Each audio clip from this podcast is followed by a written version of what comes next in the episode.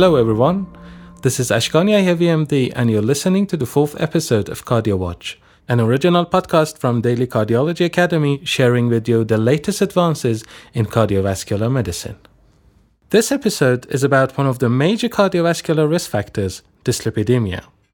Based on the CDC reports, 93 million adults aged over 20 have total cholesterol levels above 200 milligrams per deciliter in the US alone. In this population, only 55% are receiving lipid lowering medications, making this issue worthy of more attention from the healthcare providers involved in the management of these patients. Cardiovascular outcomes and mortality associated with discontinuing statins in older patients receiving polypharmacy. This is the title of the first study we're going to discuss, published on June 14, 2021. Managing polypharmacy and deprescribing is encouraged by guidelines and experts since it can impose major health concerns, especially in older patients receiving multiple drugs from different classes with potential dangerous interactions. But the impacts of deprescription on the cardiovascular outcomes of these patients are still unclear. In this retrospective cohort study, the data of nearly 30,000 elderly individuals receiving different statins along with antihypertensive, Glucose lowering and antiplatelet medications were included and followed for approximately five years. The subjects who discontinued using statins were identified and compared with those who didn't regarding the fatal and non fatal outcomes associated with the statin discontinuation. Among all subjects, 20% discontinued statins while taking other medications. These patients had a mean age of 76.5 years, and 60% of them were male. After matching the subjects in this group with comparators, hospital admissions due to heart failure, any cardiovascular outcome, all cause mortality, and emergency department admissions were observed significantly more in the discontinuation group in comparison to the patients continuing statins. Despite the use of different statistical approaches to eliminate the confounding effects, the results might still be impacted from some obscure external factors. However, the fact that this study was conducted on a considerably large population and robust sensitivity analyses were performed makes the results pretty noticeable. So, maybe we shall think twice before deprescribing statins in the elderly patients next time. The second study is entitled Effectiveness of Blood Lipid Management in Patients with Peripheral Artery Disease, published on June 22 in the Journal of the American College of Cardiology.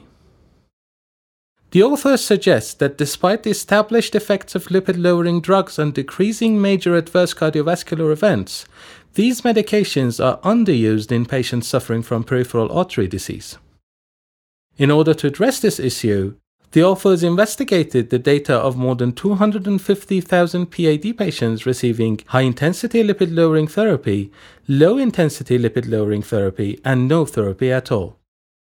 These subjects were followed for a median of 15 months to investigate the amount of decrease in their plasma LDL C levels, as well as the prevalence of major adverse cardiovascular events.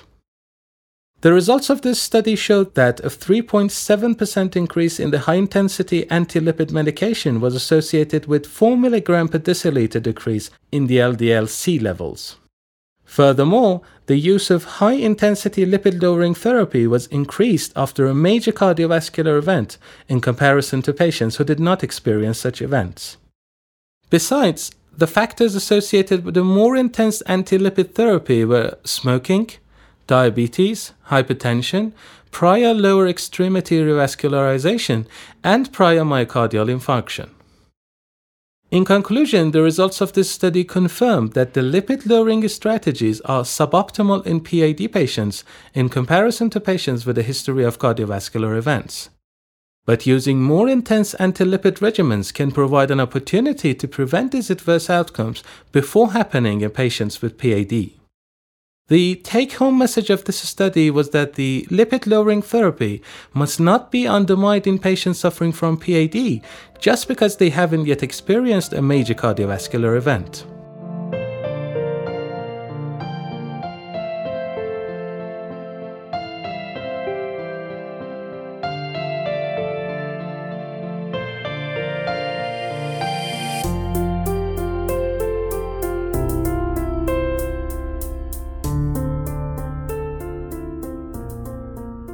The next study is also about the clinical benefits of statins, but this time in patients with heart failure. The title reads Statin associated lower cancer risk and related mortality in patients with heart failure. Prior studies have shown that heart failure patients have a greater incidence of cancer.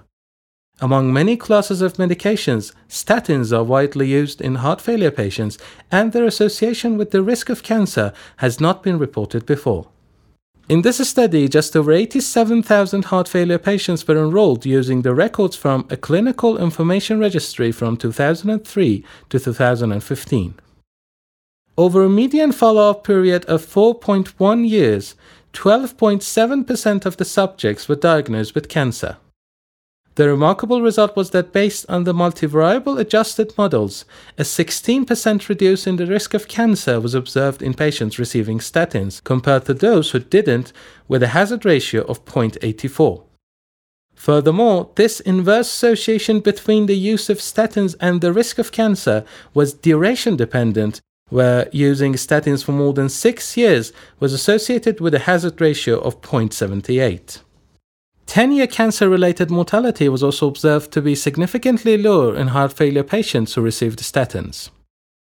There is a cholesterol paradox in the context of heart failure.